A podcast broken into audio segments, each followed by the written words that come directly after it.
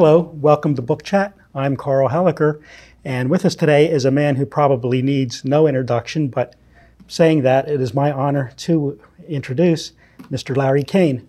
Larry Kane, as everybody who lives in the Philadelphia area knows, was a broadcast journalist for more than four decades for Philadelphia, and he was uh, a uh, anchorman for every leading network in Philadelphia. It's quite a record, and we're just delighted to have you here Great today. to be here, Carl. Um, today we're going to be talking about your book, Ticket to Ride. Fascinating story about uh, you accompanying the Beatles on their 1964 and 1965 tours. And actually, I guess the 65 tour ended about a year before you came to Philadelphia. Yeah, I came to Philadelphia in uh, September of 1966, and I actually traveled with them for a few dates prior to my coming to Philadelphia. Okay. I traveled with them to Chicago, St. Louis, and New York in 1966 as well, but not the whole tour because I just got out of the service too. Right. Uh, how old were you when you 1964 when you went? Uh, I was 21 years old. I was uh, going on 22. it was a story that I didn't want to cover. I felt it was uh, beneath the dignity of a of a journalist to uh, want to travel with the band. Little did I know, Carl, you know that they would be so big. Yeah. Well, let's let's look at that for a second. Why Larry Kane? Why a 21 year old journalist? How did you get chosen of everybody in the country? Well, I was the uh, news director of a radio station in Miami. Uh, the call letters were WFUN, Fun, Fun of the Sun, the mighty 790, and the program director asked me to write to Brian Epstein, the Beatles manager, to try to get an interview with them on their closest stop to Miami on this mega tour they were doing 25 cities, 32 uh, days, 33 concerts. So I wrote and asked for an interview in Jacksonville at the Gator Bowl. And he wrote back to me thinking that I was a big radio mogul in America, not knowing I was so young. He invited me on the entire tour. Nice. And uh, can you tell us briefly just about the two tours? I mean, how many places, what months did they go, and something about the size of the crowds? Well, the first tour started at uh, September 18th, September 19th, 1964 in San Francisco. Uh, just to give you an idea of how strange the geography was, it went from San Francisco to Las Vegas up to Seattle to British Columbia, back to Denver, across the country uh, to Cincinnati and New York. From New York, it went to Baltimore, Pittsburgh, uh, Detroit, back to Chicago, back east again up to Boston, south to Florida. It was crazy. So we visited 25 separate cities. Second tour was a little more manageable. It was a little shorter, and there were 15 cities, but it was just as exciting because by that point, 1965, they had reached a fever pitch, a crescendo, and uh, they were extremely popular. Right now, along with that, uh, you mentioned in your book talking about security was a great concern. How good or bad was security, and can you give us some examples of how bad or good it was? Security was horrendous. You didn't have when you go to a concert today, you see uh, people with these um, these shirts on that say event staff and security. You know, the big people mm-hmm, walking yeah. around. In those days, they didn't know what to expect. this was only nine months after the assassination of the president, but uh, the security was very light. In some cases, there were 30 or 40 police officers. And I'll give you a couple of examples. At, at Empire Stadium in Vancouver, British Columbia, approximately 7,000 of the 28,000 people stormed the stage. And let me tell you, they couldn't have stopped them if they tried. Yeah. There were 200 broken limbs that night. It was the worst night in the history of the Vancouver Police Department. And the Cow Palace in San Francisco, the same situation. Of course, by the time they got to Shea Stadium in New York, it wasn't as bad. But I got beaten up. I mean, I, my nose was bleeding in San Francisco. I, I was uh, carrying a 22 pound tape recorder, Carl. And, uh, you know, we traveled from plane to plane.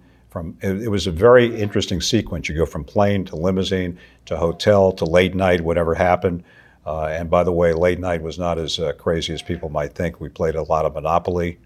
I lost, and they would absorb the losses.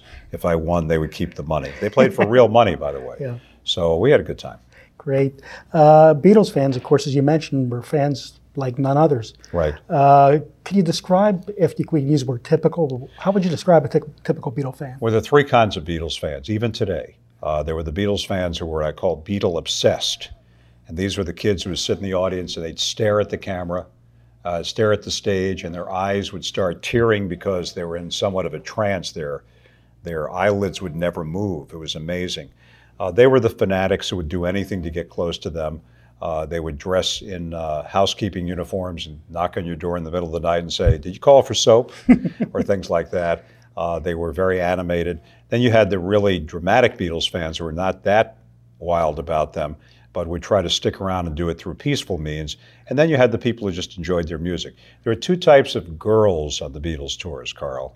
There were what I call the candy kiss girls, the girls who brought uh, donuts and uh, uh, cakes and uh, pretzels for you because they wanted to meet the Beatles. And then there were the older women who uh, wanted to offer more. Yeah, interesting. Uh, your book is a very good, feel-good, happy book, but you know you do mention a very serious part in the book, a, a, an incident where one of the Beatles uh, called you a, a, racial epithet. Well, what happened was I was sitting in the plane, and uh, it was the second or third night, and I heard the word that rhymes with uh, kite, which was a uh, defamatory word concerning Jewish people. And uh, because I am who I am, and I was the way that I was, I got up, roared to the back of the plane, and started yelling at them. And I said something like, I don't know who it came from, but I won't take any of that so and so.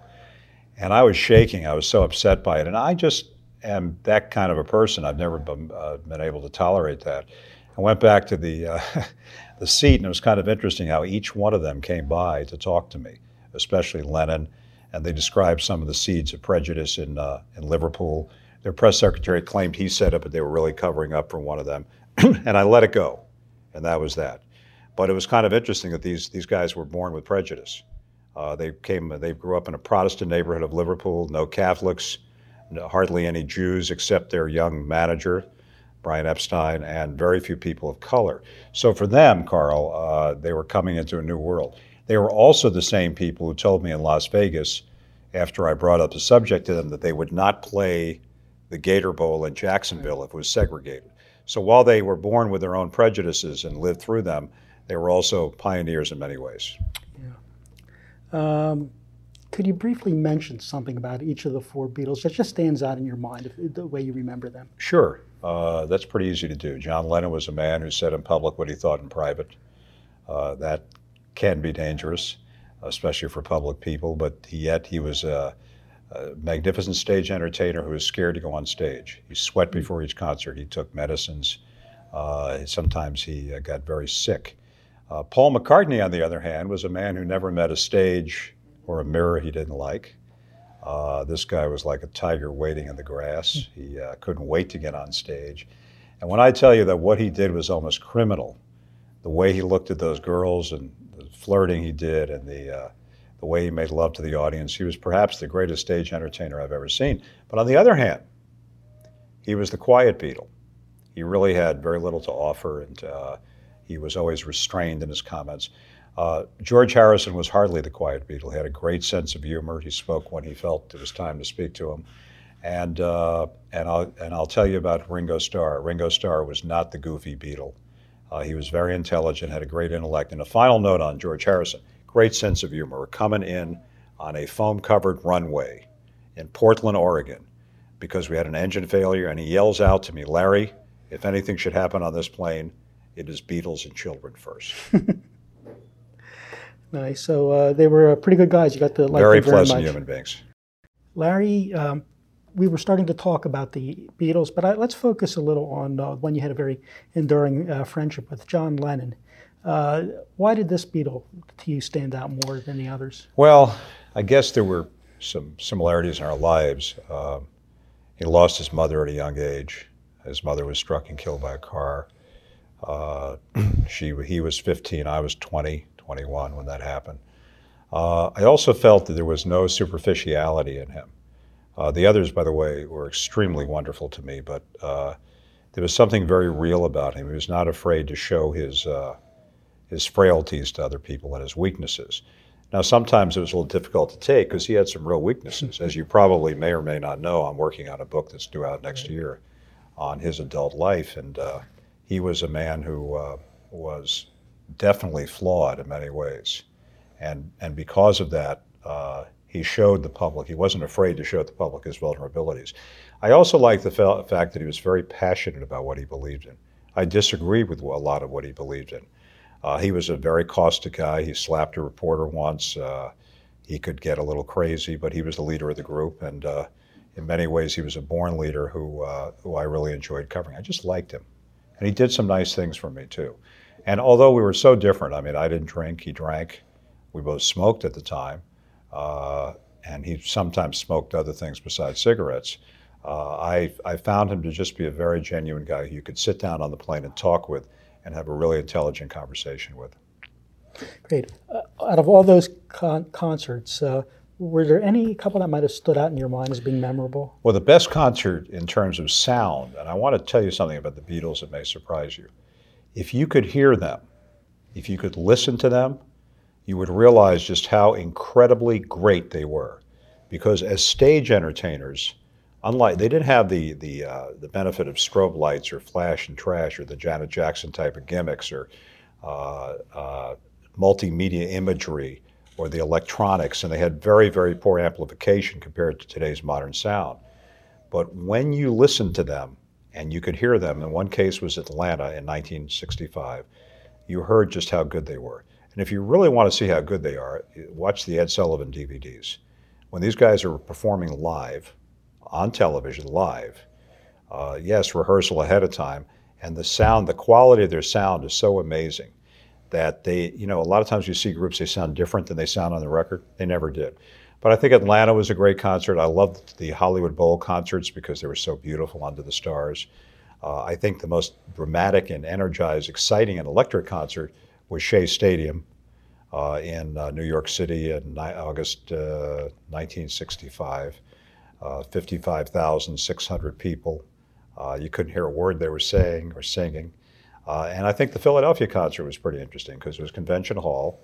And if you remember the old Convention Hall, it had aisles on the side, and the kids were just running loose. And the Philadelphia police were very concerned because the Columbia Avenue riots had just finished. So the city was very tense. And when the Beatles came to town, they wanted to they wanted to protect people, but at the same time, they weren't going to use their nightsticks to beat up little children. So it was a very, very difficult situation, and it was hot, it was steamy, it was wild, it was raucous. It felt like you were in a uh, small nightclub. It was great. Great. What, what was the price of a ticket? The price of a ticket in Philadelphia, as you'll see in the book, uh, was uh, 550 350 and 250 uh, If you compare that to today's prices, it'd probably be about $45, which is still low by today's standards. Sure. So they did. They treated their fans. I mean, they, they were expensive in those days, mm-hmm. but not as expensive as a lot of other things were. Yeah. Can you tell us a little about the Beatles as a group and even as individuals, how you saw them evolve and mature over the years? Well, when you when you see a child go away to college, every couple of months, the child comes home and you see them growing each time. So the, the 20s are a tremendous growing period. And when I met them in 1964, they were uh, they were worldly. Remember, they had been to Hamburg, Germany for some very uh, insidious uh, entertainment where they were involved, uh, lived in the same buildings as transvestites and prostitutes and drug dealers. Uh, they were pretty worldly. And even, you know, not a lot of people don't realize, but when they were in Hamburg, uh, George Harrison was only 17 years old. He wasn't even old enough to play in the clubs. Uh, they were worldly, but they became more sophisticated as the years progressed. In 65, they were more into drug use, but they were also more into philo- philosophical things. Uh, George Harrison was the first person I ever met, the first human being I ever met who talked to me about being in touch with your inner self. I, never, I didn't even know what he was talking about, uh, about men, you know, trying to find their way. Uh, he was very spiritual. Lennon became more and more of a vocal critic of society. McCartney became uh, more independent as the years progressed, and Ringo was appreciated more for his intellect. By 1968, when I visited them in England, uh, they were already, you know, thinking about quitting and breaking up. But I also found that their spirit was very energized because for the first time in their lives, since they were about 18, they weren't touring. They were all about 27, 25 at that time, so they can actually write music, and that's when they wrote Sgt. Pepper and the White Album and all the great, great the Magical Mystery Tour and all yeah, the great music. Absolutely. We're going to need to take a break, but before we go right on break, I do want to show uh, Larry Kane's first book, Larry Kane's Philadelphia, which is published by our friends at Temple University Press. And this is absolutely a great book. Uh, you'll learn not just about Larry, but uh, the whole city for four decades.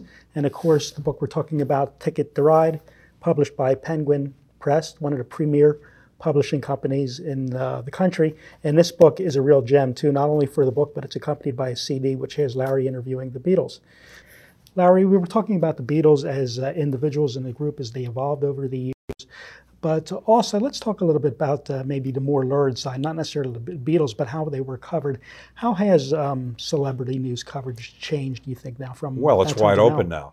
People expect the worst and expect the worst in reporting. And uh, in those days, sexual escapades and uh, strange things were not reported, much like John Kennedy's life in the White House was ignored. So it was a kind of a rule and a standard, and that's what you went by. I guess if we were doing it today, it'd be a lot different. Uh, I do talk, this book, I want people to know, is a PG rated book. Uh, it's not a child of 11 or 12 can read it very easily. It's not uh, lascivious, but it also covers some of the things they did without without a play by play description. It's just a description of what they, you know, the women they were involved with. Uh, remember, three of them were single, and one of them, John Lennon, didn't care. And uh, so for the first year, they were single guys doing their thing. Uh, there was very little drug use. Most of the uh, uh, most of what was consumed was uh, rum and coke, real Coca-Cola. Uh, I learned a little bit how to drink, which I'm not very good at to this day. Uh, but there was really not that decadent kind of feeling that you would think you'd have on a tour like this. what they did in their private lives in terms of women was done with people who were of the appropriate age, and they were very, very careful about it. The Second tour, there was a, a bit more marijuana uh, around, but it wasn't uh, uh, epidemic like. And I think one of the things I try to do in this book that I feel is very important is not to glamorize the drug use. I have strong feelings about uh, the glamorization of drug use by celebrities, which I don't find very attractive. And I'm not trying to be an ultra conservative about mm-hmm. this. I am saying that uh, drugs have hurt a lot of families in this country, and uh, I take it very seriously. Uh, you mentioned some uh, fellow uh, news people in the book, uh, Long John Wade. I remember hearing him on the radio. Do you keep in touch with any of these? Yeah, I can't say where he lives now because he okay. wants privacy. But uh, Long John Wade had a had a stroke a couple of years ago. He's living comfortably and uh, doing various things in his life. Art Schreiber, the great reporter that I work with, who was a White House correspondent for Westinghouse, mm-hmm. is now living in New Mexico, and he's He's uh, blind, and he's uh, head of the New Mexico Commission for the Blind. Nice. And uh, Ivor Davis, a British reporter, is still working out west, and Jim Staggs, who was a DJ in Chicago, who uh, hopped on and off the tour here and there, uh, owns a couple of record stores out there. So basically, uh, I keep in touch, and I also keep in touch with what I call the Beatles world, which is this subculture of people who travel with them and know mm-hmm. them and friends of them. So it really was a, a cause for bonding the uh, two years. So, to, to, some extent, uh, remember that uh, again, I always had this stigma uh, about myself that I was a serious journalist, and I didn't want to only be known as the person who traveled with the Beatles, but now I am. So I can't do much about it. I'll tell you an interesting story, Carl. I've covered uh, 22 political conventions, the last two this past summer in Boston and New York. Uh, interviewed every president since LBJ, covered stories in a great, great community like this one. Uh, and yet, the first question out of everybody's mouth is the question that Jimmy Carter asked me two days before his election defeat to Ronald Reagan in a live interview at WCAU TV, Channel 10, now they call it NBC 10. Uh, during a break, he leaned over to me and said, Larry, what were the Beatles really like? Hmm. and that's the question I get. So I decided to write a book. Well, not many people are fortunate to be able to answer that question. No, so, you're right. So that's that's great. I was lucky. Yeah, we're lucky you shared it with us. Uh, several years after the Beatles broke up, John Lennon stopped by to help you do the weather. Well, it's more than that. Uh, he is a man who had a great memory. And he remembered that my mother died of complications of multiple sclerosis. I'm still on the MS board here and mm-hmm. very involved in that cause. And I, you probably don't know that about 10,000 people uh, in um, this area uh, deal with MS on a daily basis. Uh, and he found out about that, and we were doing this radio marathon. And he came down to Philadelphia. And guess what? He came by train. We offered to send, send a limo, and he got off the Amtrak train at 30th Street Station. I took him on a tour of Philadelphia. He spent three days on the air with the DJs at WFIL radio. And then on Friday, he said to me, I'd like to go on the air with you. I said, Well, John, uh, I'm on TV now. I do TV news. And uh, he said, I said, I can't just pop you in the middle of a TV newscast. So he said, I'll do the weather. So that night on Channel 6 Action News, May 16, 1975, John Lennon did the weather. And the weather has never been the same since. Okay. It's probably the only time that people didn't complain about it too. I well, they didn't complain about it because they didn't, they didn't hear, understand a word he said. that was the problem. another uh, interesting and enduring feature to an extent of, of, your book is you really tie in the history of the times with the Beatles, who of course very much a part of history. But I found it intriguing. You're talking about the September '64 concert in Dallas, in the shadow that the assassination threw over that. They were scared to death to go to Dallas. Uh, Dallas in those days was going through its own identity crisis. And this was nine months after the killing of the president. And they were very frightened. And sure enough, their fears were almost realized because their car was almost overturned outside the hotel. And in Dallas, uh, the police sometimes wear their guns kind of out or in their belts. And uh, they saw that and they got a little freaked out about Dallas. Uh, you know, it was it was an evil place for them, although it's a wonderful community that just happened to be the scene of an awful American tragedy. Uh, so they were very afraid of that, and I, I uh, took the time there. They they decided to go to Arkansas for a little R and R at uh, the ranch of a, a, a, man who owned the airline, and we stayed back. And I took the time to go to Dealey Plaza and to look at it myself. So it was a very gripping time for me. But Dallas was wonderful. The concert, the kids were well behaved. There's something that happened in Dallas that I, I, I like to tell people about because it shows you a little bit about the character of these four guys. There was a hotel we stayed in called the Cabana Motor Inn, and it was glass enclosed. And one morning, uh, the kids crushed through the glass, and three of the, of the girls smashed through the glass window. Now, fortunately, the news photographers' pictures were black and white because it was pretty bad. And uh, an hour later, the girls had to be treated at area hospitals. I met with John Paul, George, and Ringo to do an interview session, and I told them what happened, and all four of them broke down, just broke down, and uh, it just shows you the affinity they had for their fans, the kindness they felt toward them. They checked, they sent flowers to the hospital, they had people check on the kids for weeks after that, and they were just people who understood that uh, you know they were this this. Let's face it, 1964, they were just six years away from being a garage band and they they felt for young people and especially young people who go to that extent to meet them. They didn't think they really didn't think they were deserving of all that, and they were astounded by the reaction in America. Right. I remember reading a book called The Last Innocent Year by a journalist named Jon Margolis, and he talks about how the 64 Beatles tour was sort of an an- anecdote for America following the Kennedy assassination. It was. And I'll tell you something else, too. It was really the beginning of, uh, and a lot of sociologist types have taken me to task for this but I, as far as I'm concerned, it was the evolution of the revolution in terms of the sexual nature of the 60s, in terms of the way people dressed, the way they talked. Uh, remember, the girls who were 16, 15, 14 weren't supposed to be ex- displaying their emotions in public in our society. Everything changed. The long hair, uh, eventually it took four or five years, but it happened. Well, things, our interview uh, has gone by so fast. Uh, let me just ask you, summing up, uh, how do you remember the tours and what should we remember about the Beatles?